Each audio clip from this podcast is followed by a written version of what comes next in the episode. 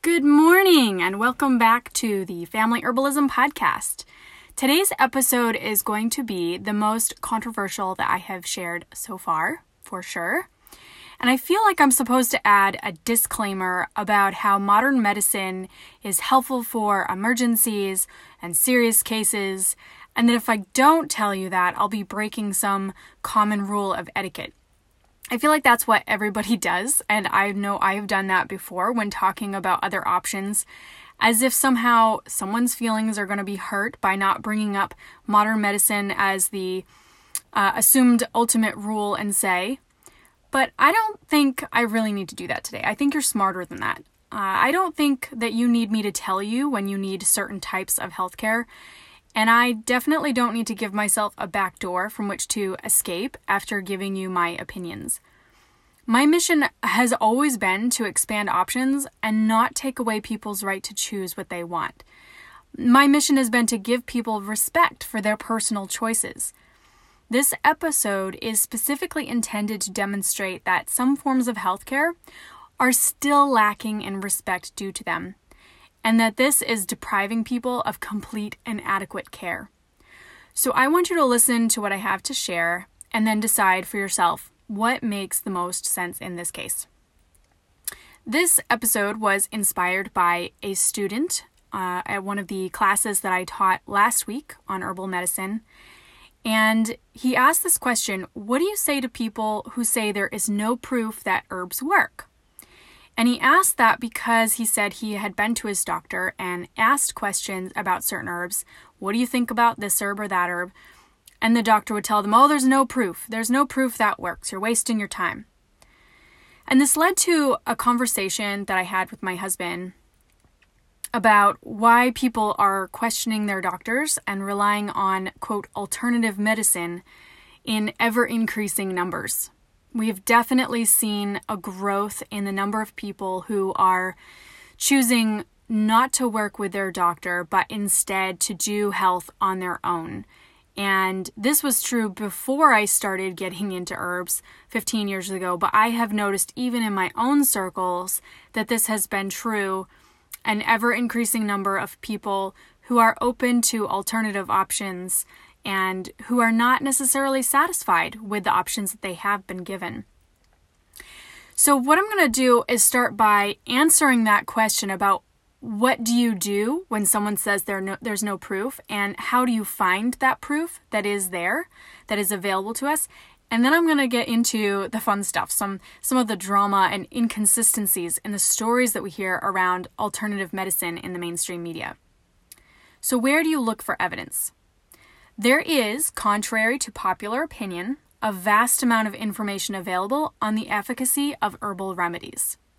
And I remember being exposed to this early on when I was exploring aromatherapy and essential oils. And how, if you look up uh, frankincense or peppermint or ginger or lavender. Oh my goodness, there are so many studies on how these work in the body, how helpful they can be, and maybe even some information about what form they should be taken in or what you should when you should avoid them, for example. The studies are out there. But I want to talk about the different types of studies that are available and I want to talk about the difference between quote scientific studies and alternative methods of learning about herbs and their appropriateness. So, when people talk about studies being approved or uh, you know scientific studies that are accepted, they're talking about certain types of studies that have been used by the medical system, the medical establishment, to prove their own drugs' efficacy. So you have studies like the randomized controlled trial, which is what most people refer to as being the gold standard of studies. And it is one of those that's difficult to disprove if it's done well and with very limited bias, which is important to know if you're if the study is going to be affected by the author's opinions and their personal experiences. But they also have cohort studies, qualitative data studies, and case studies. And I want to pause on the case studies because this is when a university or another group invests money into dedicated study around a certain area and then they choose specific cases, specific patients, and they document everything. And they follow this person or small group of people to analyze the effects of certain medications or procedures on their health. And it's so interesting that this is considered uh, acceptable by medical care as as a reason to devote money or time or energy or whatever into this area of study because what they're doing is say say we we picked on um, aspirin for example and they did a case study on 10 people who had who took aspirin and the effects that had on their cardiovascular health. And let's say that that the results were positive that it actually worked. Well now based on that very small group of people, that those results will be published and now doctors will be encouraged by pharmaceutical companies to start recommending aspirin to their patients when we don't know for sure if those effects would be replicated elsewhere. And it will even say at the bottom of the study more information needs to be learned, more studies need to be done to confirm that this is true. But they will take action on it based on a small number of people. However, uh, when you look at the way that traditional or historical documentation was made by people like old school doctors, by herbalists, by midwives, by other alternative care providers, they're doing the exact same thing, documenting their cases, documenting what was happening before, the symptoms, the signs, you know, all the information and then they document their process, what they did, what they tried, did it work, did it not work? Here's the time frame, here's the situation, and then here's the results. They do the exact same thing. I'm supposed to do that for my own continuing education.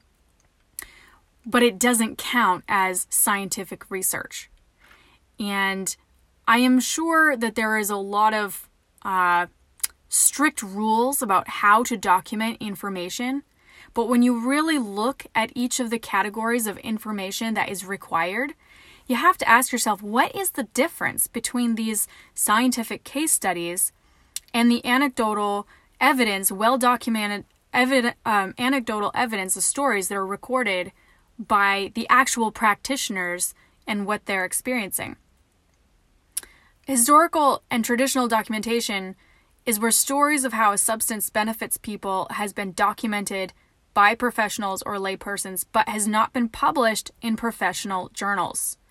Instead, time proved those uh, remedies or techniques to be effective, and the same treatments are passed down from one generation to the next and assumed to be accurate because people keep having good experiences with them and the documentation around them is very good. This is considered anecdotal evidence and it's looked down on by Big Pharma because it is outside of their approved realm. They can't control it, but it doesn't make it any less useful. The question is Do you believe science, as the study of how the world works, is open to everyone to learn and explore? Or is it only acceptable when a giant organization says that sufficient money has been spent to document it accurately? See, herbs are difficult to control by companies like the American Medical Association because people can grow them in their backyard. And so, since they can't control it, they relegate it to quackery, as I'll soon show. Herbalists and doctors alike have been documenting their experiences for millennia, and it's funny how people who esteem the medical system will refer back to old medicine with respect, but not herbalists who had similar practices. It simply leads to more questions.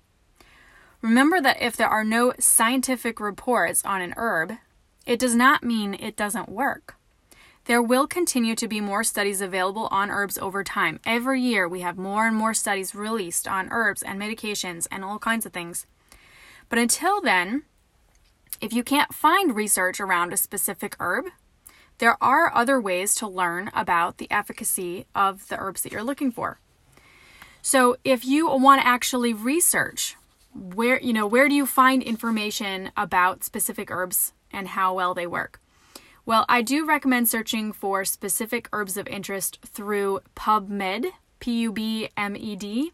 It's the largest free search engine for medical studies, and you can also find decent information at healthline.com and medicalnewstoday.com. I have used both of those websites just for confirmation. This is not where I get information about how to use and work with herbs, but if I'm looking for what are current studies, current research being done, I will add that to information that I already know about plants through my own studies. Many universities also publish their own studies. So if you're looking up websites and you see, uh, let's say, for example, a New York Times article on an herb and an article published by university, you want to go to the one that is published by the university because even if they have their own tainted bias in this report, it is still going to be backed up by a lot more information that is applicable than the opinions being shared by the New York Times author. If you're interested in paying for a membership, the Journal of the American Medical Association, the British Medical Journal, and the New England Journal of Medicine have also published studies on herbs, and you can often see the summaries of these studies for free even without a membership. And I will also add that if you purchase herbal books by seasoned herbalists, they will include the research around the herbs that they recommend up to the date that the book are the books are published. Authors like Stephen Buhner, Matthew Wood, David Hoffmann, Anne Wormwood, Phyllis D. Light, and Rosemary Gladstar are all really good herbalists to learn from. So, out of curiosity, I decided to explore what people are saying in the mainstream media about herbs because, uh, you know, I've heard people talk, kind of hint at, you know, this whole question of, well, I don't know what to say to people who s- suggest that they don't work, you know, and it's like they can't seem to find information that is in the positive about herbs. And that surprised me because I'm surrounded by positive information about herbs. So I wanted to see where this information is coming from. What are people actually saying in the media about herbal and other natural forms of healthcare? And uh, so, what I found was actually rather disturbing and surprising, and I'll get into that in a little bit, kind of my thoughts and opinions about the whole thing. Um, but I'm going to include some studies that have been done and give you kind of a summary of what these were all about. In 2018, the BMC Complementary Medicine and Therapies Journal, presumably in favor of alternative medicine branches, that's what complementary medicine refers to, published the results of several focus groups in which the goal was to determine why herbs were being used and what for in Germany. The majority of the participants focused not on general health or preventing illness, but on treating mild to moderate illnesses, either on their own or before seeking medical help. This sounds very similar to the way that herbs are used in the US.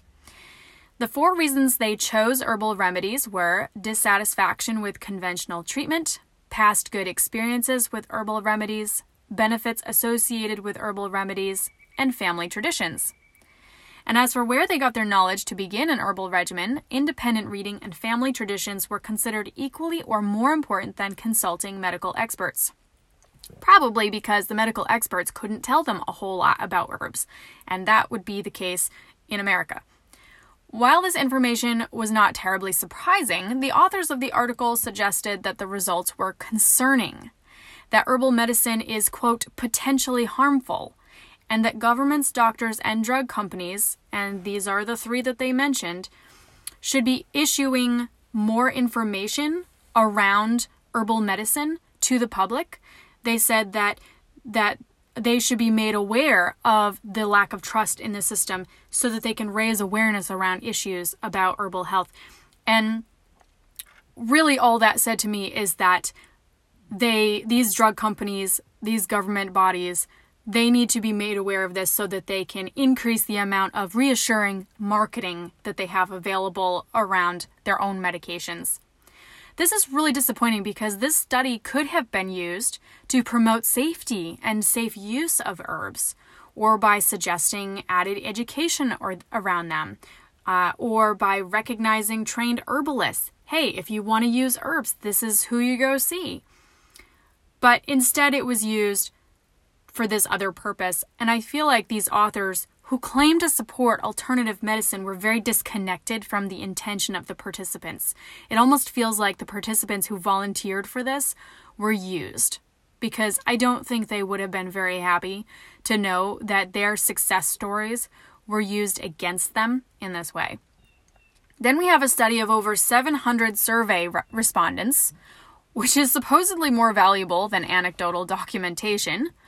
Uh, it was published in the Journal of American Medical Association in 1998, and it found that alternative medicine users were more educated, had poorer health, had a holistic orientation toward health, and had had a transformative experience that had changed their worldviews. And I'm not really sure what that stands for. Without having a membership myself, I would not be able to see what kind of transformative experience they're discussing. But they concluded that people were choosing herbs not because they didn't like other options, but because it fit better with their own worldview. And it was not an unfriendly conclusion that they made. They did say that only 4.4% were relying primarily on alternative therapies, and so they felt that people were using herbs not because they were dissatisfied with conventional medicine, but because it just fit better, you know, the herbs fit better with their own priorities and values. Okay, so here I feel it is important to talk about the obvious question, which is what is alternative therapy and is it the same thing as herbal medicine? I don't want to assume that we're all on the same page with this, so I want to show you or tell you how I see these this language and how I see the words being used in mainstream media. The quick answer is a distinct no. They are not the same thing.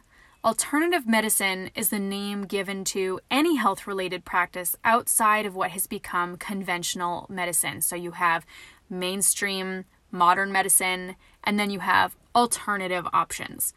It includes massage therapy, nutritional therapy, herbal remedies, aromatherapy, homeopathy, midwifery, hypnotherapy, and many other methods that have worked for a very long time for very many people. Herbal medicine specifically is the use of herbs or other plants to restore homeostasis in the body and encourage the body to heal itself. Some people use herbs as a treatment alternative to medication. You know, if I if I feel like I have an upset stomach, then I'll take ginger to help with that. but holistic herbalists recognize that herbs only work when the body can use them to function better and heal itself. I remember working with a midwife who talked about that. Like, we can use some herbal remedies to jumpstart labor, but if the body is not ready to start labor, it's not going to happen and the herbs aren't going to work. And so that's a very holistic way of approaching this. We know that herbs are effective but they don't cause things to happen like medication. They help line things up in the body to work for itself. the reason that I'm relying on the term alternative here is because studies that focus on collective alternative therapies do give an idea about the same people that would use herbs, and similar studies on herb users are not as readily available, unfortunately. They're just sort of lumped together in the media. So, a little history lesson. Excuse me.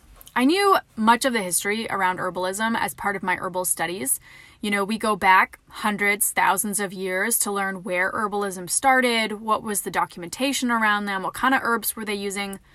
But the more recent conflicts, like within the past 50 years, surprised me.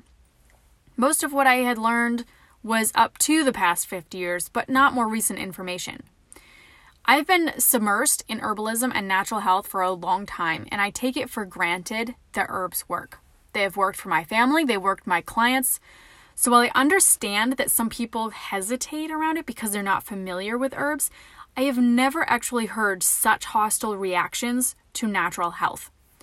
And this confuses me because even though I know it shouldn't, I've seen the opposition to home birth, homeschooling, abstaining from vaccinations. I should have anticipated this as well because it's another example of how some groups of people are choosing to remain outside the institution of a government approved lifestyle. But for all America's talk about being a country that protects freedom of choice and individuality, we're pretty far from it. Sure, you can choose to do something outside their four walls, but you'll be ridiculed, insulted, and in some cases, even stripped of your natural rights. To see more about that, all you need to do is look up cases of parents having their kids taken away from them because they homeschooled or chose not to vaccinate their kid. It's insane. Okay, but let's go back to the actual history lesson. So, from about the year 1900 to the year 1970, anything outside the approved realm of medicine was literally called quackery and irregular medicine. The AMA actually had a committee just for investigating so called quackery until 1975, as if they had the authority to approve or disapprove of what people chose to put in their bodies. In the early 1970s, the medical establishment changed the name in light of public demand, which had been occurring in growing amounts in the 1960s, to something a little bit more acceptable, and they called it alternative medicine. But if you look up alternative medicine today, you will find through a simple Google search probably the same definition that I found, which is, and I quote, that alternative medicine is a practice that aims to achieve the same healing effects of medicine, but which lacks biological plausibility and is untested, untestable, or proven ineffective. You guys, I read that and I thought, I am going to throw up. This is nothing short of manipulated mass marketing of a grossly overpaid organization that seeks control over the population. We're still calling herbal medicine biologically implausible, implausible. We're calling it untested when their own organizations are testing it and proving that it, it is effective. It doesn't make any sense. It's just a bunch of media that is completely misinterpreting the truth. Or maybe they're intentionally doing that. Anyone who does any reading at all knows that so called alternative medicine is largely scientifically proven. They just don't like to acknowledge it. Take the work of Candace, Dr. Candace Pert, who worked in the 1970s, and I read about her recently. She proved on a molecular level that emotions trigger physiological responses in the body. Between the early 1600s, when Descartes promised to the church that he would de- dissect humans for research but leave the emotions alone, in the 1980s, it was believed that emotions and bodily experiences were completely separate. That was the accepted uh, belief system around emotions and the body. Then we have biochemist Casimir Funk, who found in 1913 that food, imagine that, food was directly connected to deficiency diseases. Before that, scurvy, beriberi, rickets, and other deficiency diseases were unexplainable and therefore difficult to prevent or treat effectively.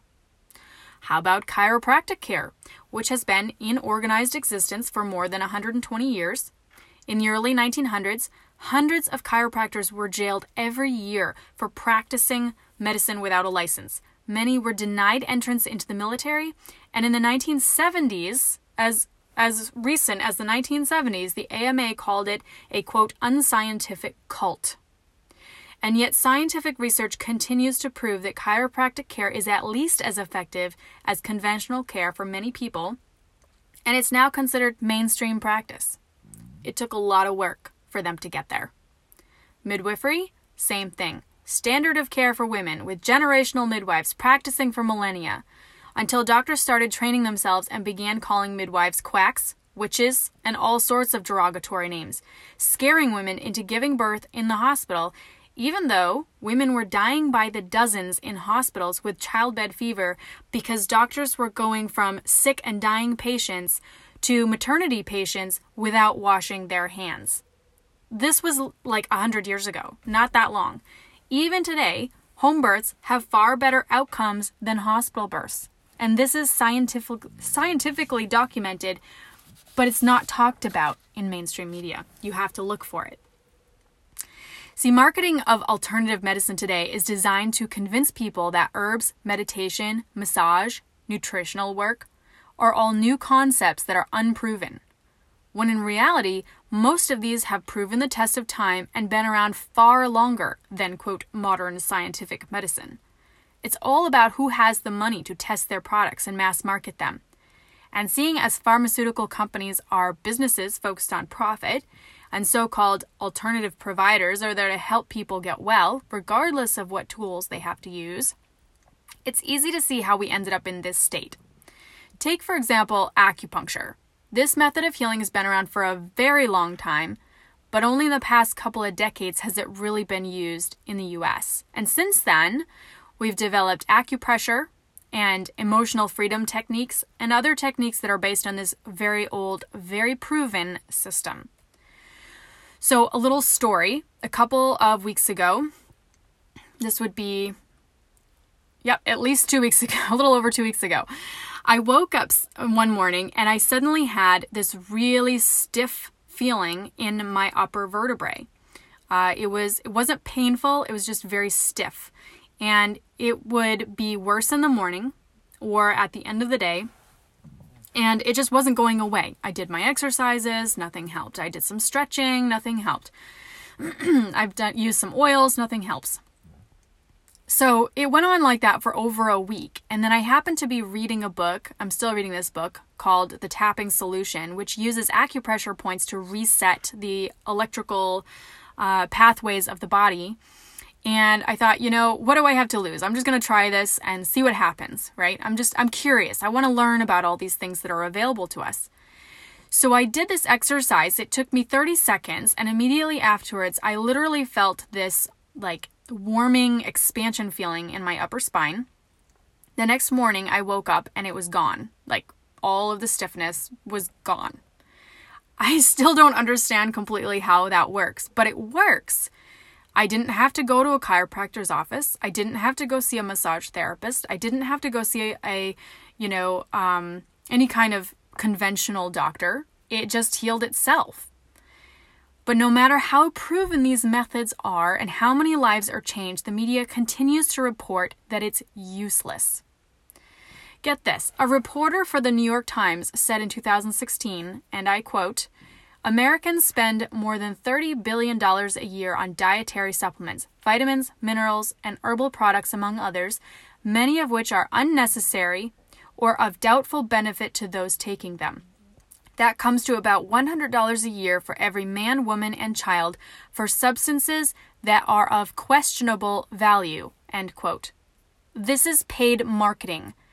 How about another money statistic? The average American spends $1,200 a year on fast food. 12 times as much money on food that is scientifically proven to make you sick. But that's acceptable, and vitamins are not. Or how about the Washington Post, which reported last year, and I quote, How is it that perfectly respectable public health initiatives such as vaccines and water fluoridation give rise to suspicion and conspiracy theories, while an entire industry that's telling us out and out falsehoods in order to take our money gets a free pass. Dietary supplements, people, where's the outrage? Every year, Americans spend something like $35 billion on vitamins, minerals, and botanicals, and various other substances that are touted as health giving, but mostly do nothing at all. Nothing at all! Exclamation point, end quote. Aside from the fact that this is a bunch of hogwash and that their own studies prove otherwise, you can clearly see the derogatory language used to discourage people from trusting nature. They're saying fake is better. Chemicals, genetic modification, heavy metals, plastics are safe, but herbs are dangerous. Plants. Plants are dangerous. Let's just start dipping our nursery wallpaper in DDT again, shall we? It seems a more socially acceptable form of witch hunts are still on, apparently. Ask the people who have improved after their doctors abandoned them a client whose doctors shook their heads and said, I don't know, to their war related injuries. A client who tried everything the doctor gave them and was experiencing only a worsening of bacterial symptoms. A client, a child, told they would just have to live with it. Live with it for life. Each of these improved or healed for the first time with herbal remedies under my care. I could tell you story after story after story of real people who literally said they came to me because I was their last hope. They had tried all the conventional options and nothing was working, and they were completely discouraged and believed that they were stuck in their situation. And they were pleasantly surprised to find that what I offer actually worked for them. I have worked with about 100 people professionally one on one, taught natural health concepts to hundreds, and over the past 15 years have given my knowledge and time to countless people. And in all that time, I have seen again and again and again people go from pain and suffering to freedom and joy, not because they took a pill or got advice from a doctor, but literally in spite of it. The system is broken. We need integrated healthcare with medical and natural health professionals working together for the benefit of the people. And until that happens, people are going to continue searching for support amidst a mass of paid misinformation by profit oriented conglomerates and who will continue to turn to, quote, alternative medicine when the system fails them.